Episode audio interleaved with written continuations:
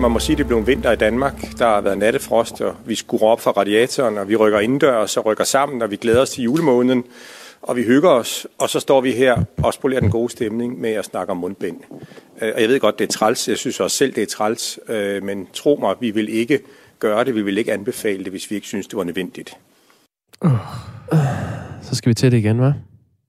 Det er lidt ligesom at møde en, man har kendt øh, i sådan en kort og besværlig periode af sit liv.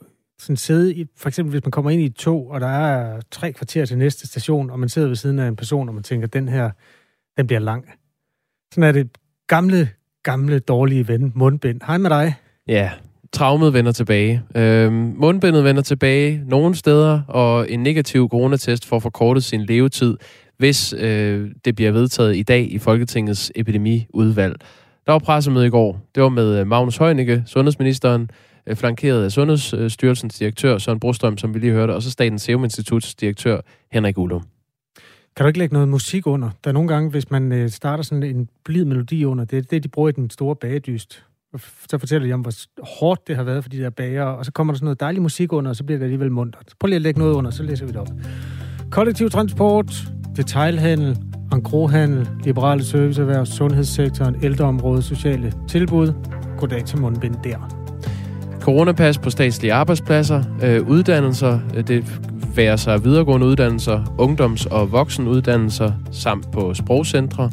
Så er der coronapas i ældreplejen, sociale tilbud, det gælder de besøgende, og ved større forsamlinger. Det er på lokationer, hvor der er over 100 indendørs og 1000 udenfor.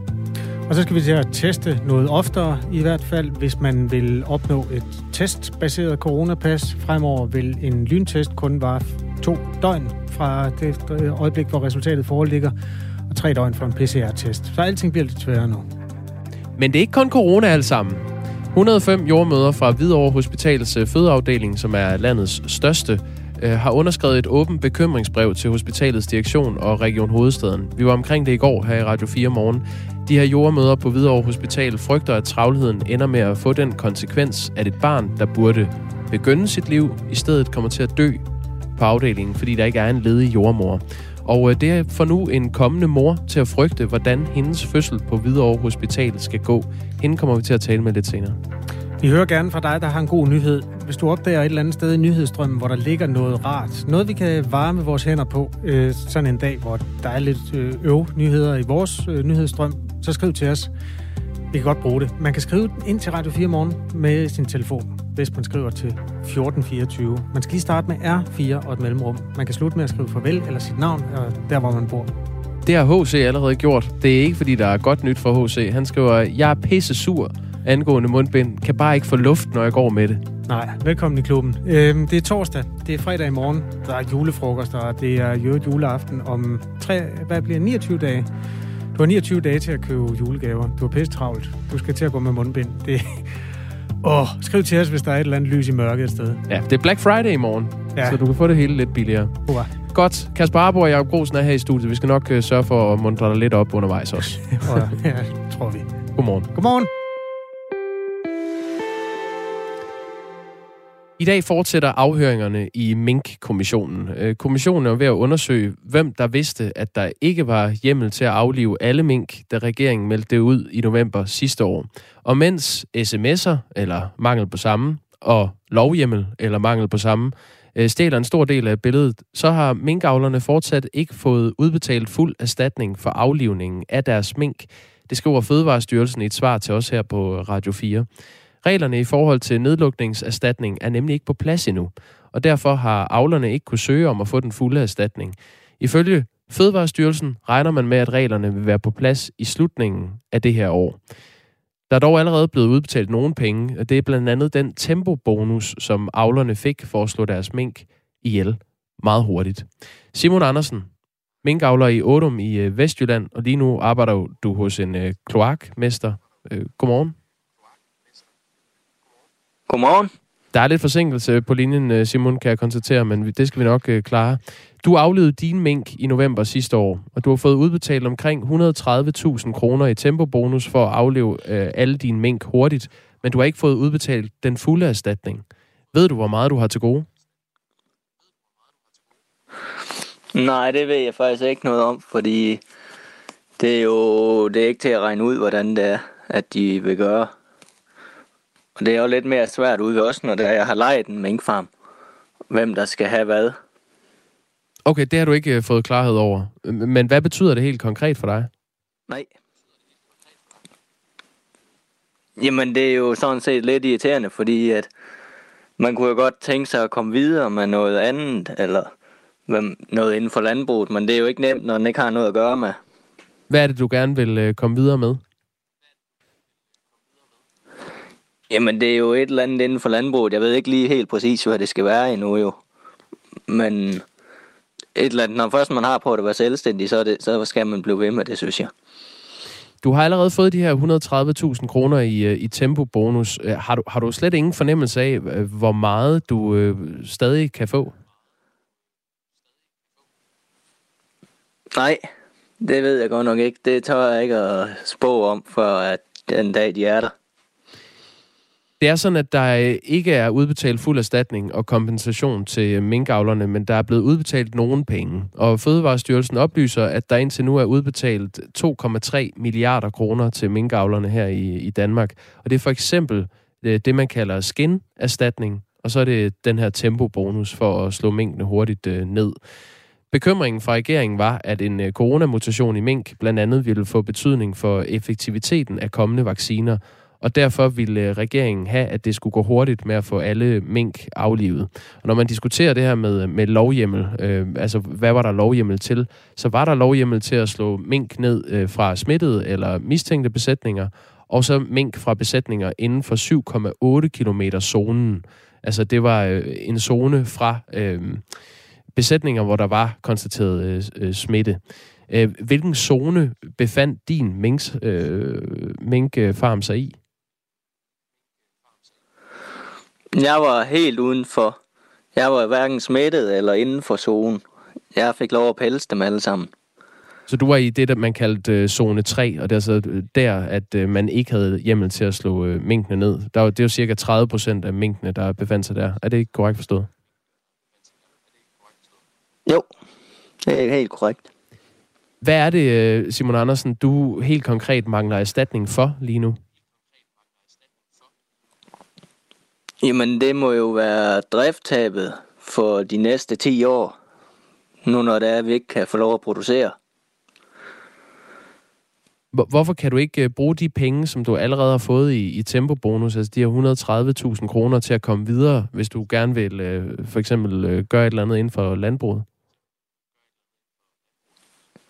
Jamen det er jo, hvis jeg skal ud og købe en ny øh, besætning af en eller anden form for dyr, så 130.000, det rækker ikke ret langt. Kunne du øh, tage et lån, eller hvordan ser det ud for dig? Ja, jamen, så skal man jo ned og snakke i banker.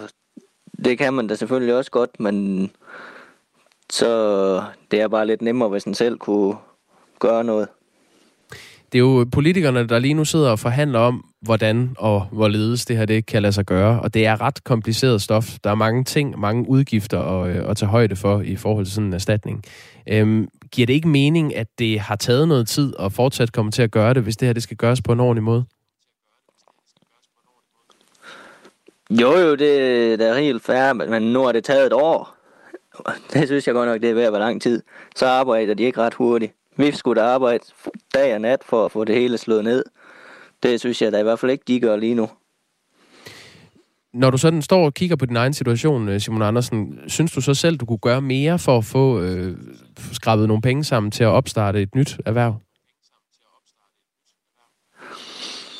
Jamen, jeg, jeg prøver på at gøre, hvad jeg kan. Jeg har taget et arbejde og tjener en løn nu, så, så det må jo gå, som det går. Nu oplyser Fødevarestyrelsen så til os, at, at man regner med, at de her regler øh, for den fulde erstatning vil være på plads i slutningen af året. Hvad tænker du om det? Jamen, det ville da være dejligt, hvis det er, det passer, men det vil jeg nu se, før jeg tror på det. De lovede også, at det var før sommerferien, og de lovede en masse, men der er ikke sket noget som helst. Vi har forsøgt at få et interview med øh, Fødevareminister Rasmus Bren for at høre, hvorfor de her regler endnu ikke er kommet på plads, og det, øh, ja, formuleringen er, at det ikke har været muligt. Øh, Simon Andersen, det kan godt være, at vi tjekker ind hos dig igen, sådan i slutningen af året, når det her det burde være på plads, og så ser vi, hvor langt du er. Tak for det. Det er også der takker. Simon Andersen, som altså var minkavler i Ådum i, øh, i Vestjylland, og nu har taget arbejde hos en øh, kloakmester. Klokken er kvart over seks. Du kan skrive ind til os på 14 24. Start beskeden med R4. Så lander den inde hos øh, Kasper Harbo og Jakob Grosen.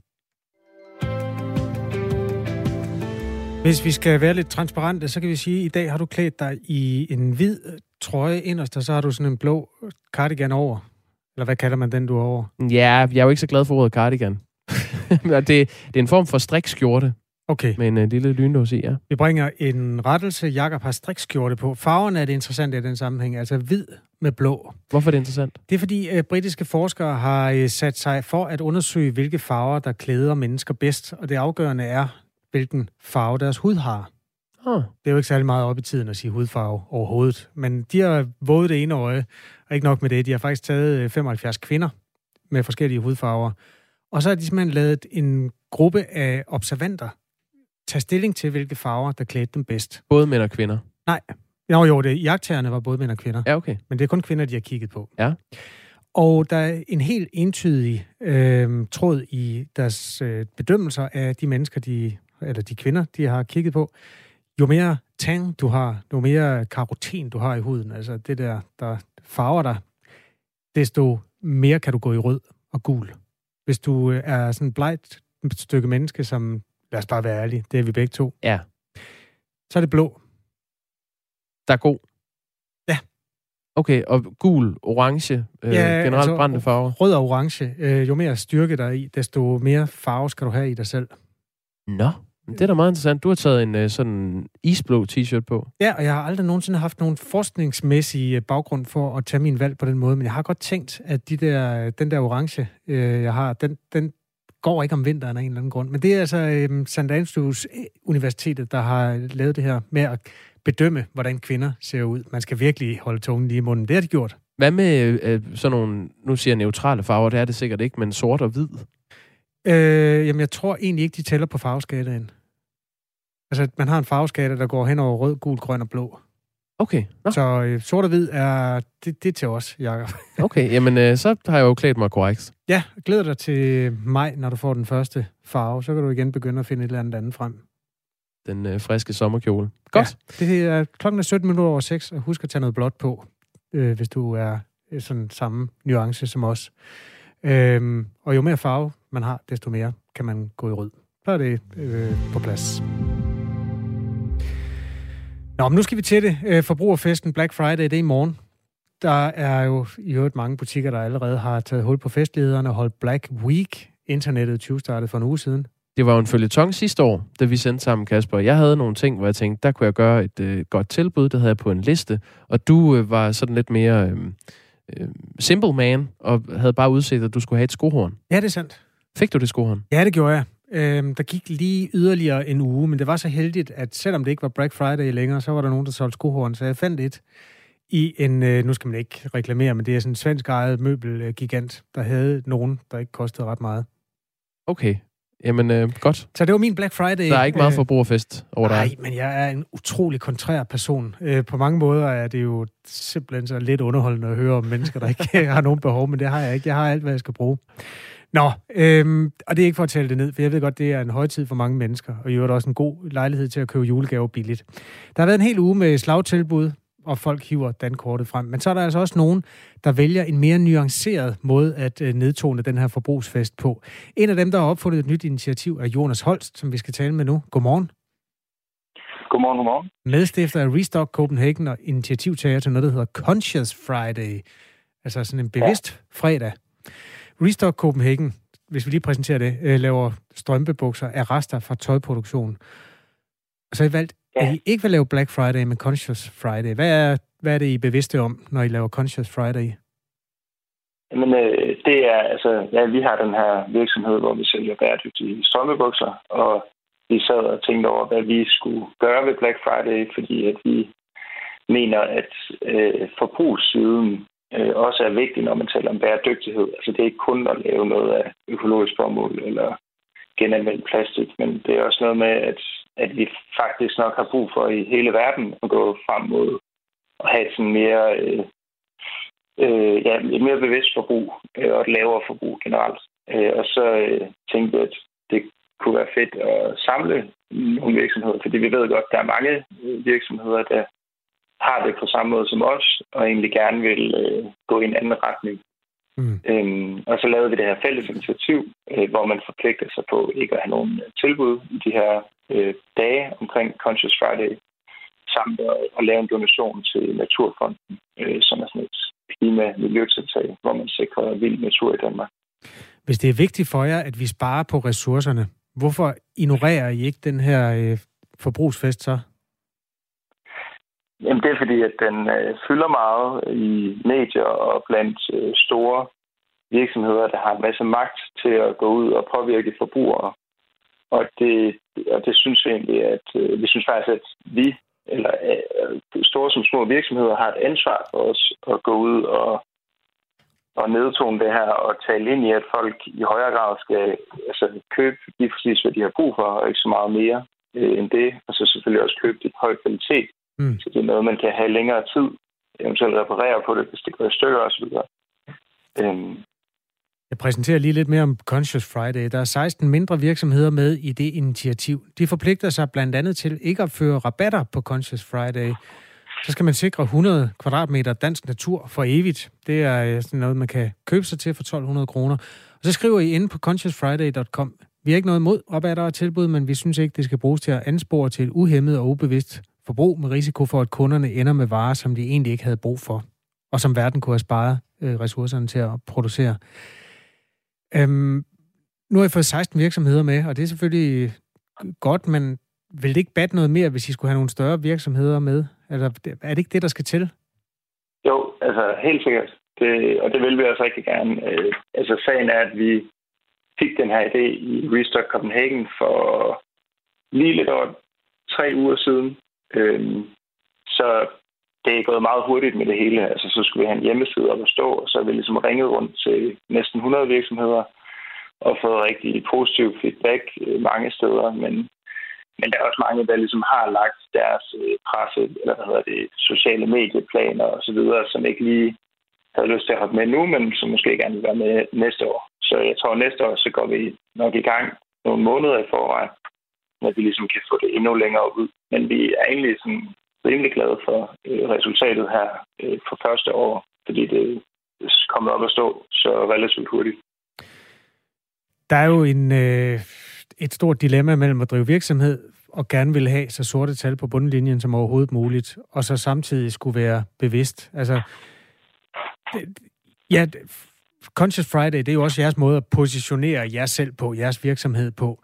Øhm, hvor, hvordan, hvordan forholder du dig egentlig til det dilemma? Altså jo bedre man lærer dit brand at kende, desto flere penge bruger folk hos dig, og på den måde bliver du jo af bagvejen øh, i stand til at skabe mere forbrug ved at ja. lave mindre forbrug.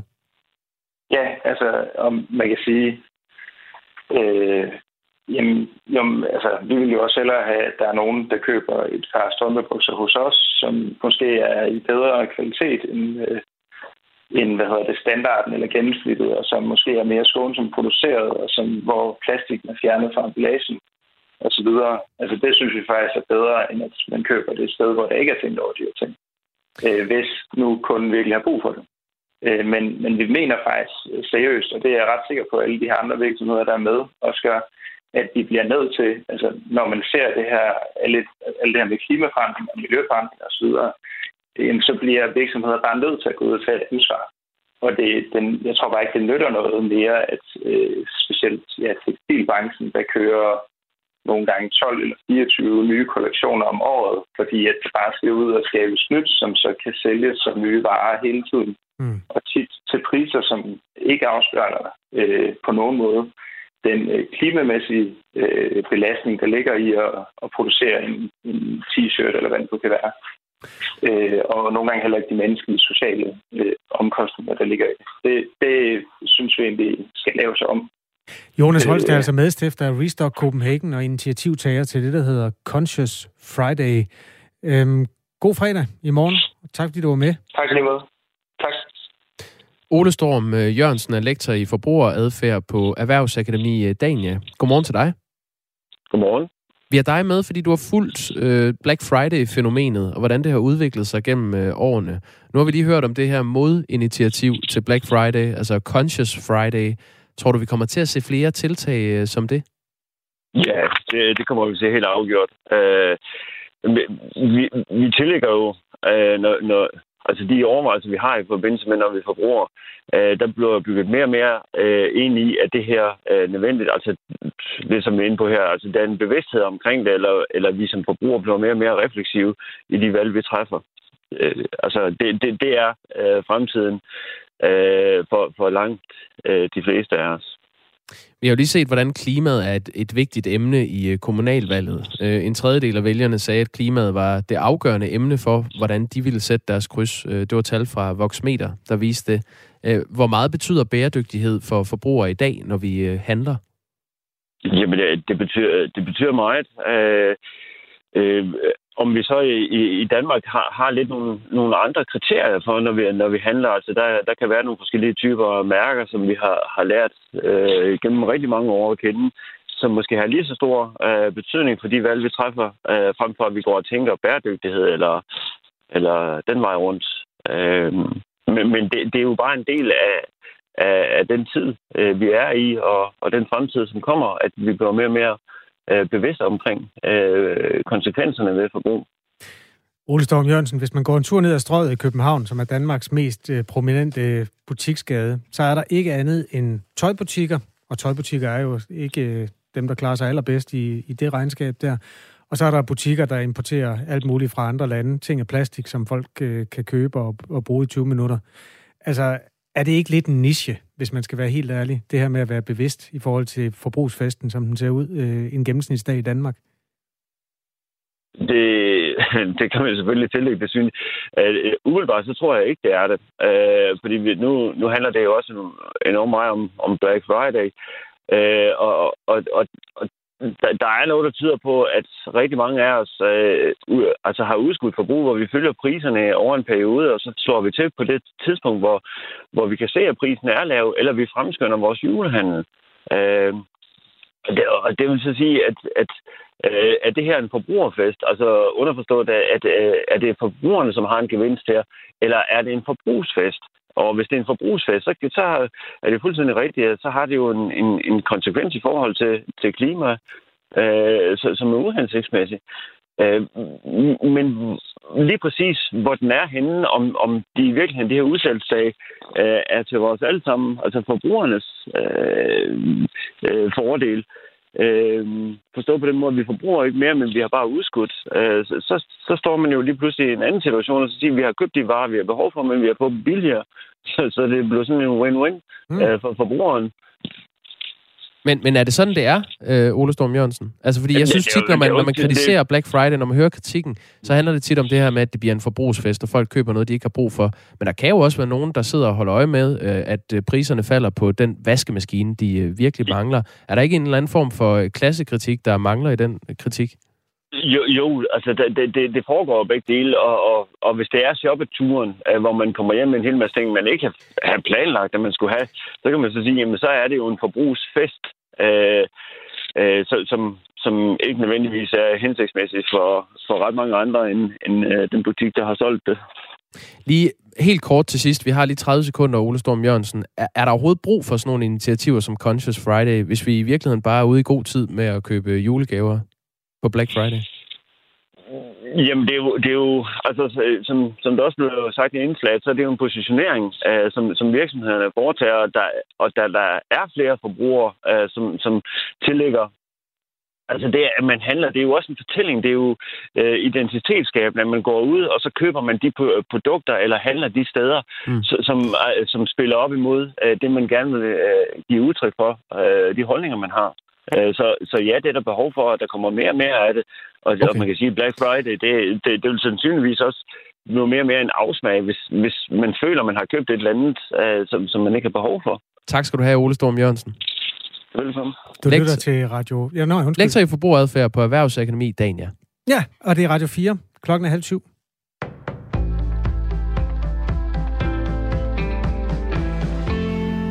Flere patienter er blevet smittet med corona, mens de har været i behandling på sygehuset for andre lidelser. Også medarbejdere bliver smittet i store tal. På en uge har der været 19 udbrud på hospitalerne. Det skriver Berlinske på baggrund af oplysninger fra blandt andre Statens Serum Institut. Direktør i Danske Patienter Morten Frejl siger til avisen, at sundhedsmyndighederne skal have skærpet deres fokus på tiltag, så smitten ikke kommer ind på hospitalerne. I de største af udbrudene har 50 medarbejdere og patienter i november fået konstateret coronavirus. Udbruddet fandt sted på hjerteafdelingen på Odense Universitetshospital, der også har afsnit på sygehuset i Svendborg. Det har medført, at hjerteafdelingen i Svendborg har været lukket for nye patienter i en uge. Flere store virksomheder har indført deres egne restriktioner mod corona, det skriver Jyllandsposten. For eksempel opfordrer biotech-selskabet Bavarian Nordic kraftigt sine medarbejdere til at arbejde hjemmefra. Og for de medarbejdere i produktionen, der skal møde ind, gælder det, at de skal gå med mundbind og kunne fremvise gyldigt coronapas, siger investeringschef Rolf Sass Sørensen til avisen. Vindmølleproducenten Vestas har indført coronapas på firmaets danske arbejdspladser. Medarbejdere, der ikke har lyst til at vise coronapas, skal gå med mundbind. Også slagteri, slagterigiganten Danish Crown har planer om at indføre krav om coronapas og påpeger, at selskabet har 1800 medarbejdere i Horsens alene. Man bliver også nødt til at tage et ansvar for kollegerne, siger direktør Jais Valør til Jyllandsposten. Fra på mandag er der formentlig igen krav om mundbind, blandt andet i offentlig transport og i detailhandlen. Det ventes så blive vedtaget i dag af et flertal i epidemiudvalget i Folketinget. Men de butiksansatte beder om en undtagelse. Kravet bør i stedet kun gælde kunder, som lyder det fra HK Handel, der er fagforening for butiksmedarbejdere. Det er meget indgribende at skulle have mundbind på en hel dag, siger formand for HK Handel Mette Hø. Også Coop med 38.000 ansatte håber, at medarbejderne kan undtages fra kravet om brug af mundbind, siger kommunikationschef Lars Aarup. Set fra medarbejdernes perspektiv i butik, så er det selvfølgelig hårdt at skulle gå med mundbind igen. Man går meget, man løfter meget, man går rundt og sætter varer på hylderne. Og det er anstrengende at have mundbind på. Øh, men vi har gjort det før, og vi gør det igen, hvis det bliver vedtaget. Storbritannien og Frankrig er blevet enige om, at der skal gøres mere for at stoppe de farlige ture, som migranter tager over den engelske kanal. Det er landene blevet enige om på et krisemøde i aftes. Krisemødet blev sat i stand efter, at 27 migranter mistede livet i overfarten over den engelske kanal i går. En talsperson for den britiske premierminister Boris Johnson siger blandt andet, at indsatsen mod menneskesmuglere skal intensiveres. Italiens regering indfører strengere restriktioner for folk, der ikke er vaccineret mod covid-19. Fra 6. december vil ikke-vaccinerede være udelukket fra at spise indendørs på restauranter, tage i biografen eller til sportsbegivenheder. Hidtil har ikke-vaccinerede kunne få adgang ved at fremvise et negativt svar fra en coronatest, det skriver AP. Først skyde og lidt regn, men det klarer op i løbet af dagen 4-9 grader og lidt til frisk vind omkring vest. Det var nyhederne på Radio 4 i studiet Henrik Møring.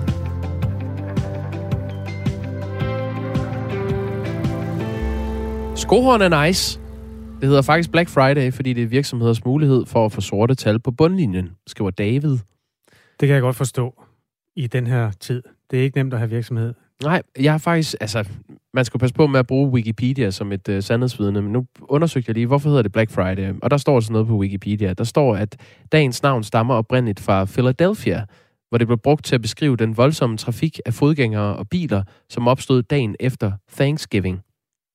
Mm. Nå ja, de fik kalkun i går. Det er rigtigt. Ja. Det har jeg glemt. Øh, det, brugen af Black Friday begyndte før 1961 i Philadelphia-området og vandt bredere indpas uden for Philadelphia omkring 75.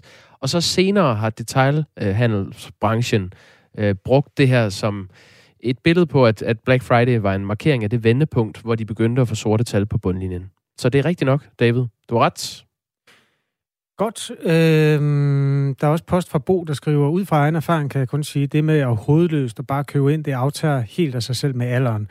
Om ikke andet så bare det, at øh, man skal man ikke kan nå det, man kunne tidligere. Så naturen sætter en barriere for overforbrug, mener Bo.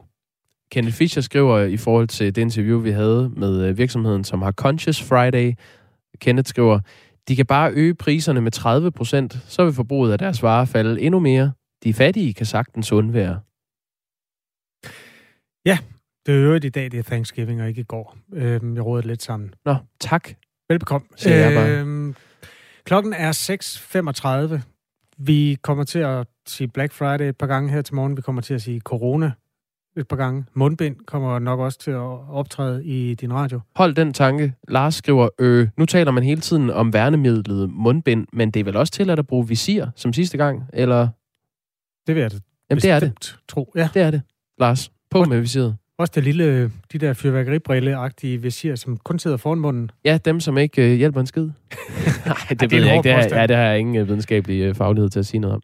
Når alt det her er overstået, så glæder jeg mig til at læse al den forskning, der er lavet om 10 år. Hvis man kunne sådan kaste sine øjne 10 år ud i fremtiden, så vil jeg gerne læse rapporten, hvor man fastslår, at øh, det der meget lille visir, som kun sidder foran munden, at det også stopper for eksempel de der såkaldte aerosoler, eller luftbårne partikler. Sådan godt gammeldags kæmpe nys. Ja, for eksempel det. Ja. Og det er ikke for at hænge dem ud, der går med dem. Øh, Folk følger jo bare reglerne. Men øhm, der, er, der er nogle dilemmaer i det her. Det kommer vi til. Det øh, Om 10 år. er helt sikkert. Godt. 24 minutter i syv. Øh, du stod op til en torsdag morgen. Her i Radio 4 Morgenstudiet er Kasper Harbo og Jakob Grosen, og det er jo et Henrik Møring, du hører klokken helt og klokken halv med nyhederne. 105 jordmøder fra Hvidovre Hospitals fødeafdeling, som er landets største, har underskrevet et åbent bekymringsbrev til hospitalets direktion og Region Hovedstaden. Det fortalte vi i går her i Radio 4 Morgen. De frygter, at uh, travlheden ender med at få den konsekvens, at et barn, der burde begynde sit liv, i stedet dør på afdelingen, fordi der ikke er en ledig jordmor. Birgitte Stærmose Madsen har, øh, Madsen har termin til øh, februar og skal føde på netop Hvidovre Hospital. Godmorgen. Godmorgen. Du har læst det her brev fra jordmøderne. Hvad, hvad tænkte du, da du så det? Øh, altså, jeg blev jo øh, jeg blev frustreret, og så blev jeg også, øh, jeg- jeg blev faktisk også vred, fordi at der ligesom er, jeg synes, det, det er noget, de bare har vist længe, altså øh, vores kære politikere og øh, Region Hovedstaden. Jeg fødte også et barn for, øh, for to og et halvt år siden, og det var lige inden øh, regionen, øh, eller hvad hedder det, Rigshospitalet, øh, gjorde sådan, at man kun måtte blive der fire timer efter, man havde født. Og, og der, det, er det, samme, det er den samme problematik, vi møder igen og igen. Så jeg blev også lidt vred, faktisk. Udover at jeg selvfølgelig også blev øh, frustreret og bekymret. Var det på Rigshospitalet eller Hvidovre Hospital, du fødte sidst? Det var på Rigshospitalet. Hvordan var din oplevelse der? Jeg havde en fantastisk oplevelse med, med jordmøderne og med, og med fødslen. Øh, men jeg blev sendt, øh, sendt hjem kl. 1 om natten efter en 17 timer lang fødsel. Som første gang siden. Det er alligevel noget af en mundfuld. Hvor mange timer efter du havde født, blev du sendt hjem? Det passer nogenlunde med, efter vi var færdige med de værste ting, at det var de der øh, fire timer. Okay.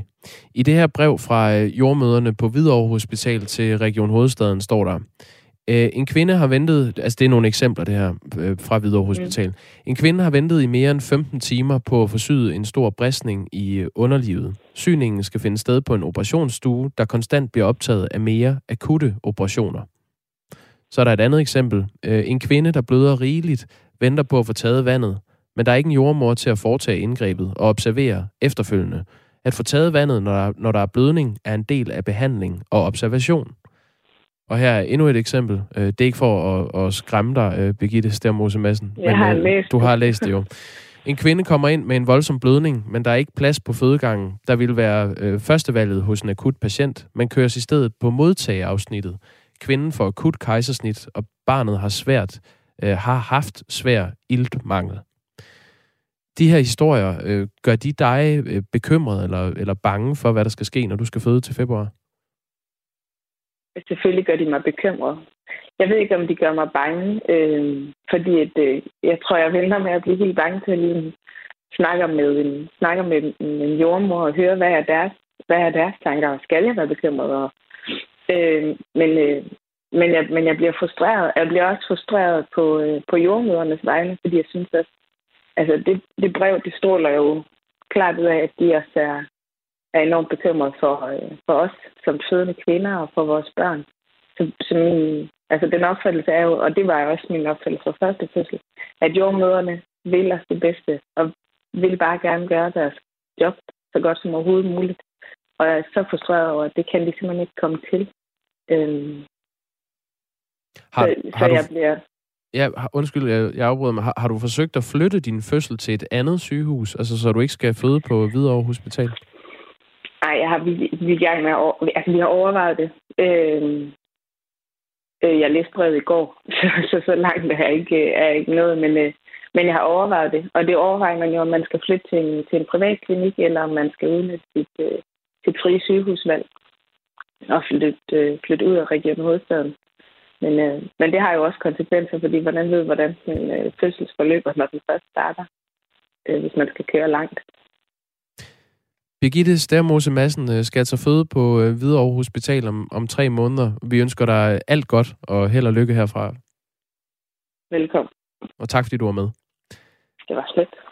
Øh, Det her det er jo en historie, som øh, vi kommer til at øh, følge op på klokken halv ni, lidt over halv ni, taler vi med Lars Gårdhøj, som er regionsrådets øh, formand i Region Hovedstaden, som altså er øh, der, det her brev fra de 105 jordmøder på Hvidovre Hospital er stilet til. Øhm, Så hvad man vil gøre ved det fra regionens side, det kan man blive klogere på lidt over halv ni.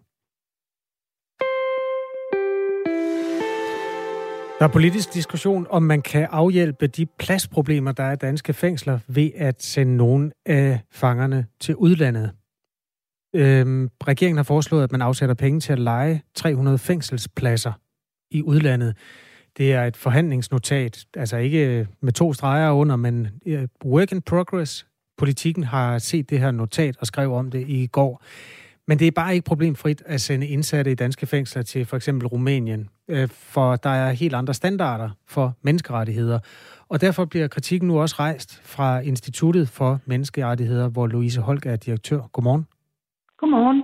Hvad er jeres frygt? Overordnet kan man sige, at øh, det er fuldstændig rigtigt, at øh, fængselsvæsenet i Danmark er under pres, og der er behov for at gøre noget, fordi de indsatte i dag øh, på grund er øh, udsatte også i større risiko for menneskerettighedskrænkelser i Danmark i fængslerne, fordi systemet er så meget i knæ. Spørgsmålet er, om denne her model, altså at flytte fængselspladser, er den, er den helt rigtige. Og øh, hvis man ser på det med menneskerettige øjne, og det er jo det, jeg skal fra Mm. Institut for Menneskerettigheder, så kan man sige, at man kan ikke udelukke, at man kan lave en model, som lever op til de menneskeretlige øh, forpligtelser, som Danmark har. Men, øh, men der, der er en masse ting, der skal på plads først. Fordi øh, der er simpelthen, når folk er i myndighedernes varetægt, og det er man jo, når man er indsat i, i et fængsel, så har myndighederne simpelthen også en forpligtelse for, at man bliver, øh, til, at man bliver behandlet ordentligt. Og det gælder altså uanset, om man sidder i et fængsel eller resthus på Fyn eller Sjælland, eller det er i et tredje land. Så, øh, så det vi siger, det er, at man kan ikke udelukke, at det kan lade sig gøre, men alle de ting, som gælder i Danmark øh, for fængsler og for indsatte, jamen de skal også være på plads øh, i, i et andet eller tredje land. Men jeg skal lige finde ud af, hvor grænsen går, Louise Holk, fordi nu siger du, at man heller ikke kan sikre sig fuldstændig, at der ikke sker menneskerettighedskrænkelser i danske fængsler. Altså, skal man så lade være med at sætte folk i fængsel? Altså, der tror jeg, du misforstår mig. Okay. Øh, man er forpligtet til som, øh, som stat, når man har, har folk i sin varetægt, altså og det har man jo som sagt, hvis, øh, hvis øh, personer sidder i fængsel og resthus, så er man forpligtet til, at deres menneskerettigheder ikke bliver øh, krænket. At de ikke bliver udsat for det, der hedder nedværdigende behandling, for eksempel. Mm. Og den måde, man sikrer det på i Danmark, det er blandt andet ved, at, øh, at der er et tilsyn. Og det er sådan, at Folketingets ombudsmand sammen med blandt andet Institut for Menneskerettigheder løbende besøger fængsler og arresthuse i Danmark for at sikre sig, at tingene er, som de skal være, og at, øh, og at øh, fangerne eller de indsatte får den behandling, de skal have. Og det kan man, det skal, sådan skal det også være, hvis øh, afsoningen den kommer til at finde sted et andet sted. Og det, man kan Men sige, hvordan, ja, hvordan sikrer man det så? Altså, hvordan Ja. får man øh, sikret, at om ikke det er danske standarder, så i hvert fald, at det lever op til de internationale øh, forpligtelser, som du er inde på der? Ja, altså det er jo det, der er, det, det er jo det, der er statens øh, opgave, hvis man går ud af det her spor. Øhm, og det, der er afgørende, det er, at, øh, at man kan ikke sådan eksportere sine forpligtelser. Man kan ikke betale en masse penge til et andet land, og så sende øh, indsatte altså, øh, derned eller derhen, og så sådan gå hen til håndvasken og vaske hænder og læne sig tilbage og sige, nu, nu det er godt. Man har stadigvæk, Danmark har stadigvæk det ansvar, som man også vil have i, i Danmark. Og, og så spørger du, hvordan kan man sikre det? Og så, kan man, og så vil jeg sige, jamen, det er sådan set ikke, det er, det er ikke min opgave. Det, det vi har set nu, det er en, en, en skitse, og det er altså åbenbart et, et forhandlingspapir, der er lækket, hvor man peger på den her mulighed. Jamen, lad mig lige riste det op, inden vi går videre, Louise Holt. Ja. Fordi vi talte, vi kunne ikke lige få regeringen i tale, men vi talte med Preben Bang Henriksen, som er fra ja. øh, det store borgerlige parti Venstre, mm. som øh, er ret positiv, så det skal nok, øh, der skal nok være klangbund for det her. Og de fanger, ja. man gerne vil sende øh, udenlands, det er primært dem, der er sådan udvisningsdømte udlændinge. Øhm, det fremgår altså et fortroligt forhandlingsnotat, og det vil koste lidt over en, milliard kroner over fire år. Øhm, og nu snakker vi så om, kan man kontrollere, at øh, fængslerne er, er ordentlige? Men hvis, hvis man kan kontrollere danske fængsler, hvor, så kan man vel også øh, kontrollere rumænske? I princippet. I princippet ja, og det er derfor, jeg ikke som Institut for Menneskerettigheder med menneskerettighedsbriller på, øh, trækker i nødbremsen og siger, at det kan overhovedet ikke lade sig gøre. Det kan i princippet godt lade sig gøre. Øh, men så er der en masse ting, der skal være på plads. Øh, og man kan sige, at der er jo dels nogle sproglige øh, hensyn, altså man skal kunne forstå hinanden. Øh, der skal være nogle generelle standarder for, hvordan man, man behandler de, de indsatte øh, osv. Øh, man skal leve op til den danske straffuldbyrdelseslov, hedder det. Så de regler, der gælder. Øh, men det kan i princippet godt lade sig gøre. Så når, når, vi, når vi endelig skal vurdere det, så kommer vi til at gå ind og kigge på, hvordan, har, hvordan skruer man denne her model øh, sammen, som, øh, som jo har været på tale mange gange. Det er ikke første gang, det kommer op, så, så, så ja, det kan meget vel være, at det bliver en, en endelig aftale nu. Men helt afgørende er, ja. hvad er det for en model, man konkret får får skruet sammen. Det er det, vi ikke ved. Øhm, Norge har øh, tidligere forsøgt at sende indsatte til Holland, det endte øh, man med at droppe, og det er på grund af, at forholdene i fængslerne der, og det er jo altså Holland, det er jo ikke midt i Afrika, øh, de var ikke gode nok. Har du kendskab til nogle lande, hvor det har kunne lade sig gøre det her? Øh, nej, altså jeg kender til den norske model, øh, og, og det, du har fuldstændig ret. Der var civilombudsmanden inde og kritisere det. Han synes ikke, den levede op til de standarder, vi talte om tidligere, og Norge gik jo væk fra det igen. Det kan godt være, at der er nogle øh, modeller rundt omkring, der, hvor det lykkedes, men ikke noget, jeg har kendskab til. Tak, Louise Holk. Selv tak. Øh, direktør ved Institut for Menneskerettigheder.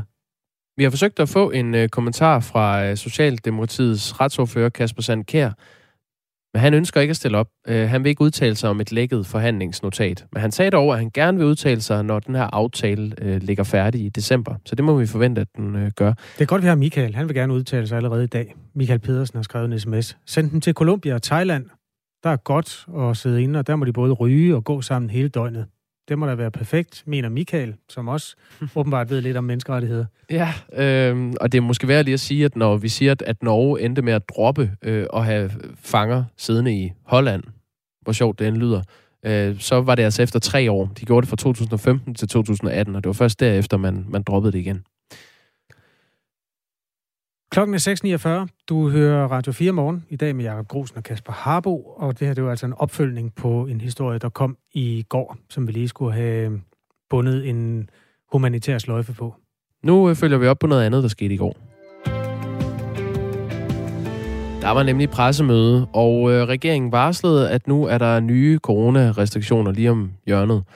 Man foreslår blandt andet genindførelse af mundbind en række steder, og så en udvidelse af coronapasset. Og det er blandt andet, hvis du skal ind og have klippet dit hår. Så er der også indstillinger til, hvor og hvornår man skal bruge coronapasset, og det er en udvidelse. Indstillingen er følgende her, at vi udvider det eksisterende til også at gælde alle statslige arbejdspladser, på videregående uddannelser, ungdoms- og voksenuddannelser og på sprogcentre, i liberale, personrelaterede serviceerhverv, så for eksempel hos frisører eller tatovøren. Og det med frisørerne, det er noget, der vedkommer dig, Lone Frost. Godmorgen. Godmorgen, ja. Formand for Dansk Frisør- og Kosmetikerforbund. Det ser ja. altså ud til, at øh, hvis det her det bliver vedtaget i epidemiudvalget i Folketinget i dag, så bliver det her praksis måske fra på mandag. Det er i hvert fald det, der er gissninger om. At man skal vise coronapas, når man skal til frisøren. Hvad siger du til det? Jamen, vi, vi bliver nødt til at acceptere, at sådan er situationen, og øh, vi, vi går jo ind for, at man bliver nødt til at følge de regler, som, som bliver udstukket, og for at sikre, at vores, vores medlemmer og, og kunderne er sikre, når de går til frisør. Så synes vi jo selvfølgelig, det er en god idé, at man genindfører det. Hvilke konsekvenser får det hos øh, frisørerne? Jamen, coronapasset får jo ikke nogen konsekvenser. Altså, de, de, kunderne skal vise det, ligesom de skal i lufthavnen, ligesom de skal, når de skal på restaurant, alle steder. Så det har jo ikke, det har jo, det har jo ikke nogen konsekvenser. Men er der, ikke en, øh, er der ikke en risiko for, at der er kunder, der kommer til at afbestille, fordi de ikke har et gyldigt coronapas? Det, det kan være korrekt. Jo, det kan være korrekt. Ikke? Øh, der kan det jo have noget at gøre med økonomien, ikke? også for, for frisørsalongen og også de ansatte. Ikke? At folk de ikke uh, ligesom har fået tingene i orden, hvis de gerne vil til, vil til frisør. Udover coronapasset, øh, som altså er på bordet øh, lige nu, så er mundbindet også noget, der skal ikke bare på bordet, men i ansigtet. Øh, mundbindet eller visiret, øh, hvis man skal ind og, og klippes ved en frisør. Øh, hvad mener I om det tiltag? Det er selvfølgelig, altså jeg kan jo beklage det på vores medlemmers vegne og sige, det er selvfølgelig øh, trist, at det skal igen skal på, men, men igen så er det jo en sikkerhed, som man jo har evidens for, kunne jeg høre i går igennem Søren Brostrøm, at det, det virker. Og hvis det er det, der skal til, så er det jo den opbakning, vi bliver nødt til at give for, at vi kan få det her samfund til at køre igen. Har I nogen øh, sådan tilkendegivelser fra, fra jeres medlemmer øh, om, at, at det vil man ikke? Fordi det her, det gælder jo også frisørerne selv, som skal stå med et visir eller et mundbind på. Ja, altså nu kom det ud i går, og, og vi har jo ikke fået nogen øh, bemærkninger fra vores øh, medlemmer. Det vil vi helt klart få i dag, altså hvis der er, sådan, der, der er noget på, på det. Øh, men jeg, jeg er da sikker på, at de bakker op om det for at ligesom kan holde virksomheden i gang, og de kan beholde deres job. Ikke? Så, så det, vi, vi må jo op på hesten igen, og så se, om vi kan få den her smitte bragt ned igen, og så komme videre. En undersøgelse blandt 444 selvstændige frisører, øh, foretaget for øh, SMV Danmark, som er øh, interesseorganisation for små og mellemstore virksomheder, viser, at over halvdelen af frisørerne oplever flere aflysninger, færre bestillinger af frisørtider, og 62 procent af dem vurderer, at deres omsætning for november vil ligge under normalen. Derfor opfordrer SMV Danmark nu til, at alle kompensationspakker genopleves, og der igen bliver syge dagpengerefusion øh, fra første fraværsdag for corona-relateret øh, sygdom. Vil du også øh, som formand for Dansk Frisør- og Kosmetikerforbund have hjælpepakkerne genoplevet? Jamen, det, det, det bliver man jo nødt til at sige, at hvis det er det, der skal til for at holde virksomhederne i gang, og, og for vores vedkommende, så, har det jo også, så betyder det jo også noget for, for vores medlemmer, at de også kan få, få hjælp, når der er sådan deres øh, børns institutioner eller skoler lukker. Ikke? Øh, og det, det, kommer jo både, altså, det kommer jo både den ansatte og så virksomheden til gode ved, at man får nogle hjælpepakker, så man ligesom kan komme igennem det her sammen. Fordi der er jo ikke nogen, der går fri af det her økonomisk, hverken den ansatte eller virksomheden. Så vi støtter helt klart op omkring det.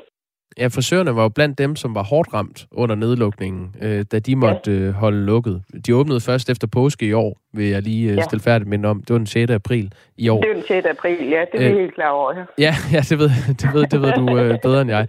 Er, er frisørerne økonomisk polstret til, at der øh, igen måske vil være kunder, som afbestiller, fordi de ikke har et gyldigt coronapas? Det, det kan jeg jo ikke udtale mig om, fordi jeg, jeg repræsenterer jo de ansatte.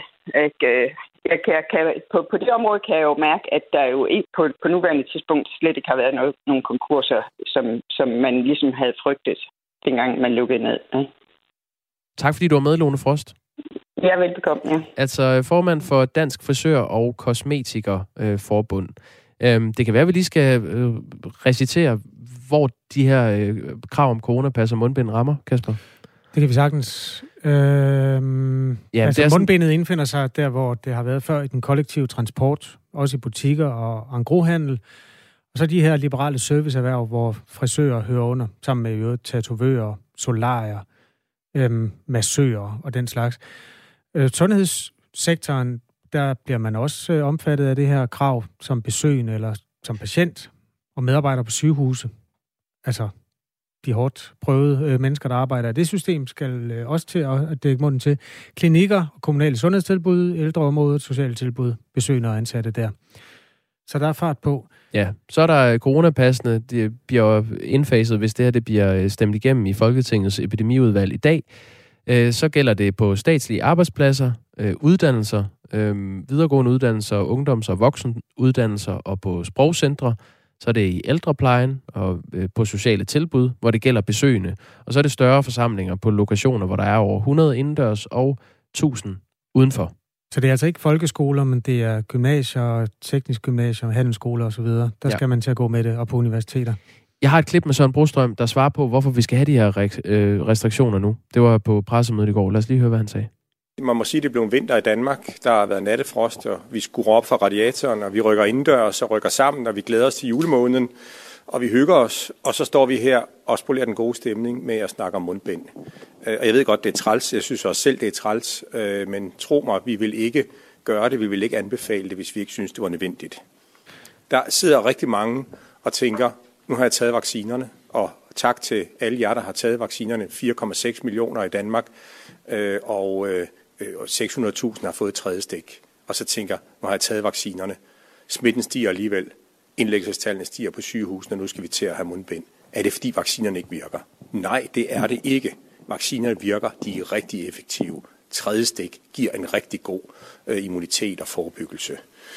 Øh, hvis vi ikke havde haft den høje vaccinedækning, som vi har nu, med det smittetal og det åbne samfund, så havde det set betydeligt værre ud på sygehusene end nu. Og det kan vi se, hvis vi også sammenligner med sidste år. Han åbner også nogle porte for nogle diskussioner, som vores lyttere gerne tager del i. Vi har en ihærdig mand, der hedder Jon, der nogle gange skriver til os om morgenen. Og han er for det første skeptisk over for det enkelte mundbinds virkning. Øh, og der er jo sådan forskellige studier, der peger i forskellige retninger. Øh, Jon han siger, at man stopper ikke aerosoler altså de små luftbårne partikler, med et mundbind. Det er bare til at prøve at stoppe en tennisbold med en bygningsstillage. Det vigtigste er at lufte ud, skriver Jon. Som jo i hvert fald har ret i, det er en god idé at lufte ud. Nu vil jeg så gerne vide, hvad en bygningsstillage er, fordi det her... Ja, men gem det lige, det kan du google, mens jeg lige, bare lige siger noget mere. Okay, sig noget mere. Øh, fordi der findes jo nogle øh, studier, øh, hvor man har sammenlignet amter i amerikanske stater, hvor mundbindskravet var indført, og hvor det ikke var indført, og hvor det jo tyder på, der var også et dansk studie, der tyder på, at man stopper jo ikke øh, coronasmitte, man hæmmer måske spredningen af coronasmitte lidt øhm, ved at have mundbindet på, fordi der er nogle dråber, der i hvert fald ikke bliver spredt. Det der med, med de luftbårne partikler, det er sådan en, der er meget svært at få et klart svar på, fordi det ikke er gennemforsket endnu. Mm. Bygningsstillage, jeg tror det er et stillads, altså bygningsstillads. Ja, det stopper jo ikke en tennisbold, medmindre man rammer lige på en af de hårde stænger der. Jeg har noget godt nyt til Jon, faktisk, øh, og også til andre, fordi der er et spørgsmål, der har verseret rigtig meget i debatten om corona. Øhm, coronapas er jo obligatorisk, og hvis man er vaccineret, så har man det i 12 måneder. Hvis man er tidligere coronasmittet, så gælder det 6 måneder fra man blev inficeret første gang. Og det er det, Jon han nogle gange har hævet sine øjenbryn overfor, fordi han synes ikke, det er rimeligt. Der har tidligere i hvert fald været 8 måneder, øhm, altså i den jeg kan faktisk læse det op, han skrev til os. Den nye vidne, som ifølge øh, Søren Brostrøm lå til grund for, at coronapasset blev ændret til kun at gælde 6 måneder efter overstået infektion, er stadig utilgængelig. Men der står et øh, notat, også fra Sundhedsstyrelsen fra den forgangne sommer, at immuniteten var længere. Der skriver Sundhedsstyrelsen nemlig følgende. Sundhedsstyrelsens hidtidige vurdering er, at de fleste udvikler et immunrespons på mindst 8 måneder efter overstået infektion. Skriver Jon, som altså ikke forstår, hvorfor hans coronapas så kun skal gælde 6 måneder, som tidligere smittet. Den diskussion skal vi faktisk øh, have her i Radio 4, hvor vi skal tale med Karen øh, Angeliki Krogfeldt, som er professor i medicinsk øh, mikrobiologi ved Roskilde Universitet og forsker i infektioner. Han skal vi tale med efter nyhederne med Henrik Møring. Ja, øhm, det bliver... Ja, var der noget? Øh, nej, jeg sidder og kigger på øh, sms'er. Keep them coming. Øh, alle jer, der har skrevet ind, øh, bliv endelig ved. Det, det er godt med input og indspark til de historier, vi behandler her til morgen. Vi kan jo sige, at øh, det er jo samtidig med alt det her øh, med mundbind og coronapas gælder, at øh, en negativ coronatest får kortere holdbarhed i coronapasset også. Mere om det lidt senere. Nu står Henrik Møring klar. Klokken er blevet syv.